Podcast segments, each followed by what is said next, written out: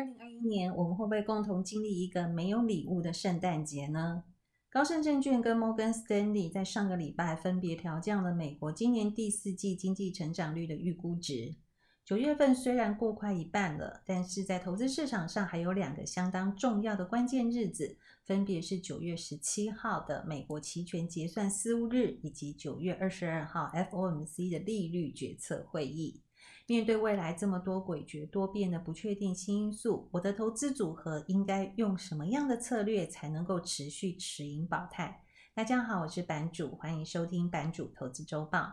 东南亚疫情的严峻确实让全球的供应链产生非常严重吃紧的状况。我有一位长辈，他是一位布商，他在中国跟越南都有设厂。在上个礼拜，他就跟我娓娓道来了他在印度工厂实际发生的情况。因为疫情的关系，越南的政府他就发表了人员禁止流动的禁令，也就是说，你只要去上班或者是到工厂之后，你就必须要长时间待在你上班的地方，直到禁令解除为止。当初长辈的工厂在设立的初期，大概只有三分之一的员工必须要住宿，所以他的员工宿舍并没有办法容纳全公司以及全工厂的人都住在这个地方。所以短时间呢，公司或是工厂呢，面对这样子的一个禁令，他们的应应的做法就是去买大量的帐篷，在工厂的空地呢搭起帐篷来，让所有愿意来公司上班的人呢都有地方来居住。可是短时间还好，长时间待在这个帐篷里面居住啊，就会产生了几个状况。第一个状况是上化妆室以及洗澡非常的不方便。再来，因为夏天天气非常的炎热。所以在里面长时间待久了之后，其实心情的躁动呢，其实是非常非常不好的。第三个部分呢，是它整体的工业区，其实陆陆续续也有传出零星的公司有群聚感染的事件。所以最后呢，长辈也只好忍痛，短时间让他的公司以及工厂短时间的暂停停止运作。至于这个暂停停止运作的时间多长呢，他也不好说，因为还是要看越南本身疫情控制的状况。说到疫情的控制，其实在今年的五月份之前，越南跟台湾一样都是属于防疫的模范国家。但为什么如今失控的状况会这么的夸张呢？其实我们就必须要从它如何变成模范生开始说起哦。在去年疫情全球疫情很严峻的时候，越南其实就做了一个相当重的这个锁国的政策。这个锁国的政策是，不论是你要出境越南或是入境越南，它都做得非常的严严重的严格的管控哦。那这么严格的管控，在正常的管道之下，就会产生了另外一个在非正常的管道之下呢，就会开始增加了人员的流动。那什么叫做非正常的管道呢？也就是偷渡。其实去年开始呢，每一个月偷渡到越南的人数呢，大概就有一百到两百人这么多。如果以偷渡到越南的国籍来看的话，大概有七十个 percent 呢是属于中国人哦。但是里面的国籍呢，我赫然发现呢，甚至还有日本籍跟韩国籍也偷渡到越南哦。那如果以七十 percent 的中国人偷渡到越南，他要做什么呢？其实他大概会有两种的这个。原因他会偷渡到越南，第一个原因就是他要到越南打工，这个部分大概是我们可以理解的。那第二个原因是他偷渡到越南呢，是要去赌博，这个赌博呢就会形成一个相当严重的这个防疫破口。原因是赌博一定要群聚，而且赌完博之后，这个非法的。动作做完之后，他还是必须要再回到中国自己的家庭或是自己工作的一个地方哦，所以在这方面人员流动的一个情况之下，真的就会产生非常严重的防疫的破口，而且越南跟越南的北部跟中国的广西跟云南这边其实都是有土地连接的，所以他们要。偷渡在这方面呢，其实是非常的方便，而且呢，他们所付出的代价也不需要太多，大概就是二十二块美金，折合台币不到六百五十块，它就可以周游在两个国家之内，来回的这个自由的流动哦。那这一波呢，越南的疫情呢，还有两个很严峻的这个关卡必须要去突破。第一个部分就是它的疫苗施打率，就目前为止，越南疫苗的施打率大概只有三到四个 percent。所以在前两个礼拜呢，美国副总统贺锦丽到越南的时候呢，他就前前后后呢，一共捐赠了越南七百万剂的这个疫苗哦。但是这个疫苗呢，即便是都打下去之后，它整体疫苗的覆盖率也没有办法拉得非常的高，所以这是一个最大的一个问题哦。那第二个最重要的问题是，因为它这一次的病毒呢，变得非常的复杂，因为刚开始的时候是英国的变异株阿法，那么。这一两个月呢，其实它被感染的部分就是 Delta 的。那为什么它会感染到 Delta 呢？其实最主要的原因是，大概在五月到六月之间呢，越南的政府有邀请印度的专家到越南参访，也就是因为这个动作呢，让越南啊，让印度的这个 Delta 的病变种的这个病毒株呢，就在越南里面大肆的扩张起来了。那现在比较让大家难以。控制的部分是，它现在在越南境内的这个病毒株呢，其实已经变成阿法跟德尔塔的混合种了，也就是另外一种这个变种。变种的病毒株又跑出来了，所以在这样的一个情况之下，在治疗的层面上面，确实是变得非常非常的复杂哦。那越南本身的出口呢，其实占全球的贸易的比重虽然是不太高，但是因为美国的这个进口的状况呢，非常依赖越南，尤其是在衣服跟鞋类哦。那我们本身知道的几个运动的品牌，或者是几个休闲的品牌，比方说 Nike 啊、阿迪达啊，或者是像呃 CK Calvin Klein，或者是你喜欢做瑜伽的话，Lululemon 它有相当多的工厂呢，其实都是在越南的部分。所以呢，在这次的感恩节黑五的这个购买的力道，或者是 Christmas 要送礼物的购买力道上面，如果这些品牌都没有办法顺利的出货的话，其实对于美国在今年的旺季的一个消费行情上面，可能就不会有这么好的消费力道，甚至如果我硬硬要还是要买相关礼物的话，其实这个物价上涨的这个压力跟幅度可能就会变得比较大。那越南的部分是比较偏重在这个衣服方面的，或者是用品方面的哦。那另外再举一个例子，其实美国的半导体呢，有五十个 percent 是来自于马来西亚。那马来西亚这一波的疫情也非常的严重，所以这就是为什么很多的美国的。这个投行呢，就提出了今年在圣诞节的时候呢，美国可能会面临到一个没有礼物的圣诞节哦。也因为这个因素呢，在上个礼拜，美国的。联准会所提出来的这个褐皮书的内容就有提到了，他认为供应链的吃紧确实是会让美国未来的通膨会有一些没有办法控制的这个压力哦，也是这个压力呢，其实《华尔街日报》呢在最近的这个报告当中也显示出来，他把在过去三四个月呢具有投票权的美国联准会的官员的谈话拿来做了一个统计，他得出的结果是在今年的九月二十二号，美国 FOMC 的会议里面。应该就有机会提出来，从十一月份开始就开始执行缩减购债计划。原因就是因为这个通膨的因素，可能会从过去的二手车延续到其他的生活必需品或所谓的生活非必需品的一个其他的产业。如果是这样子的话呢，其实通膨的因素上来的话，那么确实在今年的十一月份，美国的联准会其实就有机会开始执行缩减购债计划了。那如果这个预测是对的话，那么在今年的这个月的九月十七号，美国期权结算的四五日，可能股市的震荡幅度就会变得比较大。那四五日是什么呢？我在这边才会简单的跟大家说明一下。四巫日的部分，它是有股票的选择权跟期货，还有指数的选择权跟期货。那美国的部分呢，它是每一季的最后一个月的第三周的礼拜五进行结算，跟台股是不一样的。台股是每一个月结算，它是在每个月的第三周的礼拜三。如果第一周没有礼拜三的话，就变成第四周的礼拜三进行结算。那刚刚讲是台股结算的情况，那美股的部分，它是一季结算次。所以在每一次呢，这个四五日，也就是期权结算的那一天呢，股市的波动的幅度呢，就会变得比较大了。那么在这个礼拜五，就是九月十七号，正好就是要期权结算的这个日子，又碰到了在往后的一个礼拜 FOMC 的这个会议，所以预估呢，在未来期权结算的时候呢，这个幅度可能都会比平常的四五日期权结算的这个幅度要大得非常的多。那另外这边呢，还有一个统计的数字。也就是从一九九四年到二零二一年呢，一年有十二个呃，有四次的这个结算嘛，有三月、六月、九月跟十二月。那这边的统计数字是三月、六月跟九月呢，结算之后的一个礼拜呢，有七十个 percent 这个走跌的机会哦。那平均的跌幅呢，虽然不大，但是一点四个 percent 到一点八个 percent。但是这一次的这个统计数字，或许可以值得放在九月份的。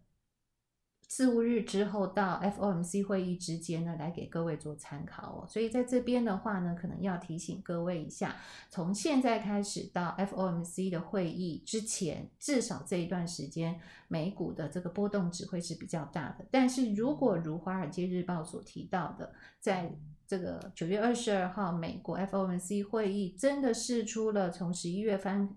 在十一月份开始就要缩减购债计划的话，那么从九月二十二号之后，可能还是会有一些的这个震荡的幅度，需要我们一起来做承担哦。但是话说回来，就是。为什么美国要开始缩减购债计划？难道只有通膨吗？我相信不是的。其实站在一个政府、央行的一个立场，或者是政府的立场来看的话，今天他要做一个缩减购债计划的这个决策，其实最重要的原因，他还是会把全呃美国自己本身的经济的状况放在第一位来做考量，在不影响经济成长的一个情况，或者是股市正常运行的情况之下的话。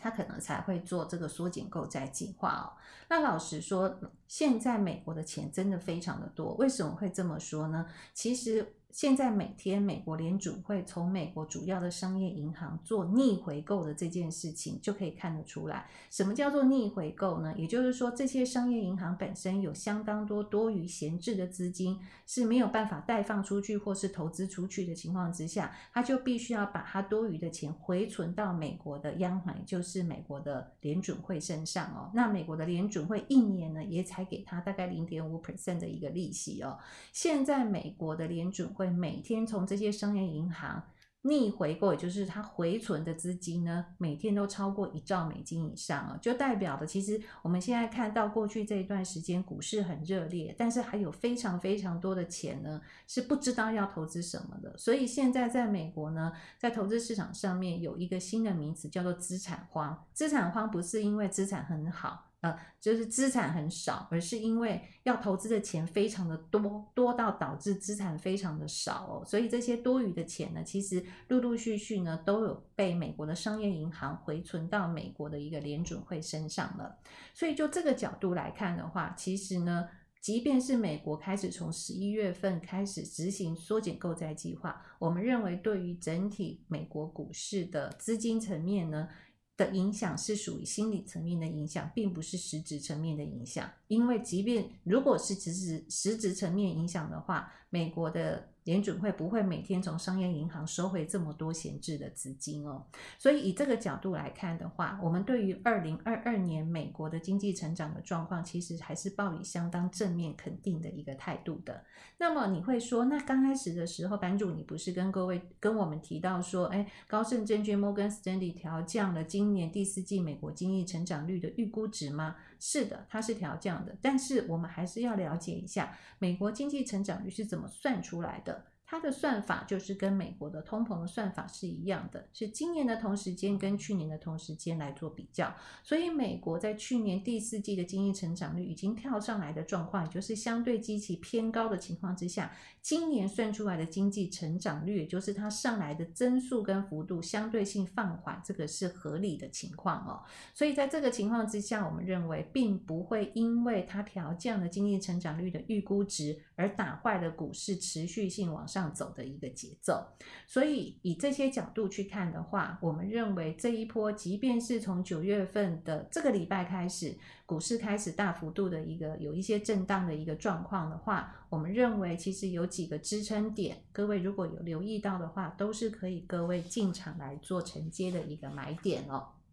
好，那接着呢，就跟各位分享一下我们在技术层面看到的一些情况哦。那首先呢，我想来跟各位分享一下的是美国十年期公债殖利率。为什么一开始会跟各位讲美国十年期公债殖利率？因为最重要的原因是，如果美国真的开始执行购债计划的话，殖利率的部分我们还是微幅看涨的一个情况。那其实，在上个礼拜呢，我们也看到的有这个情况的发生，原因是因为，即便是鲍威尔在全球央行年会试出了一个鸽派，可是。呃，而且呢，在八月份非农就业人口的状况不符合预期，可是，在上个礼拜的美国十年期公债殖利率确实开始往上走了，这个是一个不太合理的状况，因为如果美国联准会是偏鸽，再加上八月份的非农就业人口不好的情况之下，理论上十年期公债殖率应该是持平的，顶多持平，甚至要往下走。可是它却开始往上慢慢的爬升，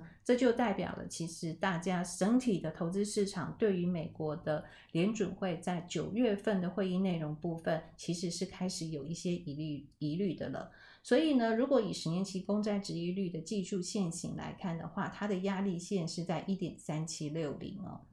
也就是说，如果十年期公债殖利率未来弹升到一九。一点三七六零，而且也站稳了之后呢，其实殖利率就有机会开始往上弹升了。那往上弹升的状况之下，其实我观察的，在上个礼拜五九月十号，美国的这些指数的一个表现哦，其实表现压力比较大的，确实是在像呃公用事业啊，或者是说像这个呃科技类股这些情况哦，所以呢，就代表了。这一波如果殖利率往上弹升的话，可能不会走今年二月到三月份十年期公债殖利率弹升的行情。怎么说呢？在今年呃二月份到三月份十年期公债殖利率弹升的时候，其实美国的成长型类股，也就是科技类股或者是资讯服务相关的类股，其实是走跌的。但是价值型类股，比方说金融股、公用事业类股这些传产的这些类股呢，反而是上涨的。但是就上个礼拜五的这个角度去看的话呢，其实这一波很有可能是成长股跟价值股会同步的往下跌哦。不过这个部分呢，是只用一天的角度去看哦。但是之后的部分，尤其是在这个礼拜，就是四五日之前呢，我们可能都要再观察一下美国科技类股跟价值型类股，就是传产型类股。在殖利率弹升的过程当中，是不是会复制今年二月到三月份的行情？还是它现在因为要收紧购债计划了，所以它不管产业的部分都会开始有一些卖压的一个产生？如果是的话，就会所有的产业都有这个往下走的一些压力哦。那另外呢，殖利率开始弹升的话，美元指数的部分它就有机会。呃，有一些弹升了。那目前美元指数的这个支撑线是在九十二点三五哦。那在上个礼拜的部分确实是有撑住的，因为在九月十号呢，已经留了一个很长的下影线了。那如果殖利率也跟着上去的话呢，美元这次的回档呢，应该就会结束了。那么。呃，上面呢还是会有一些压力哦。目前呢只有月线的反压，那月线的反压呢，就上个礼拜五的收盘呢是在九十二点五九哦。那一旦突破了之后呢，它整个技术线型的形态就会有很大的转变。因为现在去看呢，美元指数的这个形态呢是头肩顶的这个部分，也就是一个 M 头哦。但是只要它一站上月线，而且呢也站上了我刚刚讲的这个。支撑线呃压力线的话呢，呃支撑线的话呢，那他们就有可能变成 W 底哦，那这个美元的部分就有机会在这边低点的部分开始走强。那另外 Nasdaq 指数呢，在上个礼拜五呢是带量下跌的。那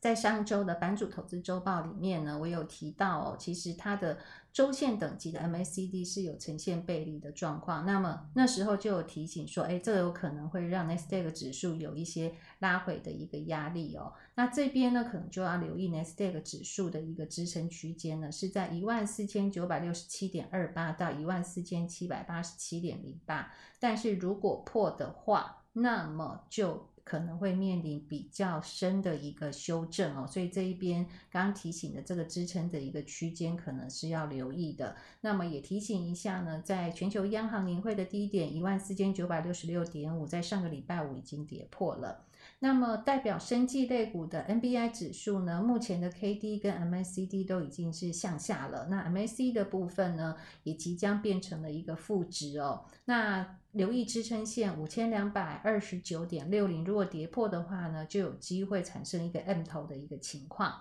那另外要跟各位提醒一下，很值得留意的沪深三百，上个礼拜就有提醒了，也就是说。呃，中国的市场已经有利空不跌的一个情况，确实、哦、上个礼拜的五个工作天，沪深三百每天都是带量上攻的，而且也站上了一个季线哦。那如果它的压力区五零六零点零三呢，如果有机会能够站上的话，就有一段的一个行情哦。所以在未来这两周的美股以及中国的股市，我想各位必须要留意美股的部分，因为可能有缩减购债计划的几率，所以说在这边可能会有短时间拉回修正的可能。但中国的部分，因为基期相对偏低，再加上利空不跌的情况之下，确实是有一些反弹的一个机会的。所以你的投资组合的部分，你有想过要怎么调整吗？就我自己的部分呢，我现在有五十个 percent 的一个现金部位。所以呢，在现阶段的话呢，我并不会去做减码美股的动作，但是我五十个 percent 的现金呢，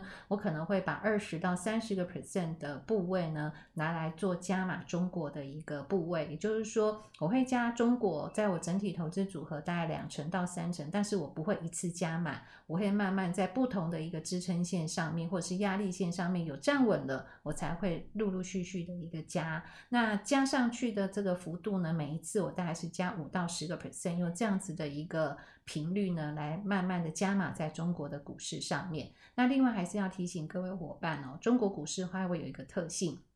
也就是说，它多头的部分呢，它会走得非常的急又快哦，所以你一定要善设停利点，因为这个市场的波动值非常非常的大。那么另外的二十到二十五个 percent 的这个现金部位呢，我就会等着在 FOMC 的会议之后，如果股市真的有打下来，比方说打到季线。呃，这边会讲到季线的原因是呢，在过去我参考美国标准普尔五百种指数，它只要有拉回修正的话，都有相当大的机会拉回到季线，然后来做止跌的动作，所以我就会用标准普尔五百种指数的季线来来做我另外要加码美股的一个一个点位哦。那至于美股的部分，我会加什么呢？我以长线的角度来看，我可能还是会加码在科技相关的这个。安呃 ETF 或者是基金上面哦，那以上是我个人本身的一个操作策略，在这边提供给大家做参考。那我本周的节目就先到这边，谢谢您的收听，我们下周再见喽，拜拜。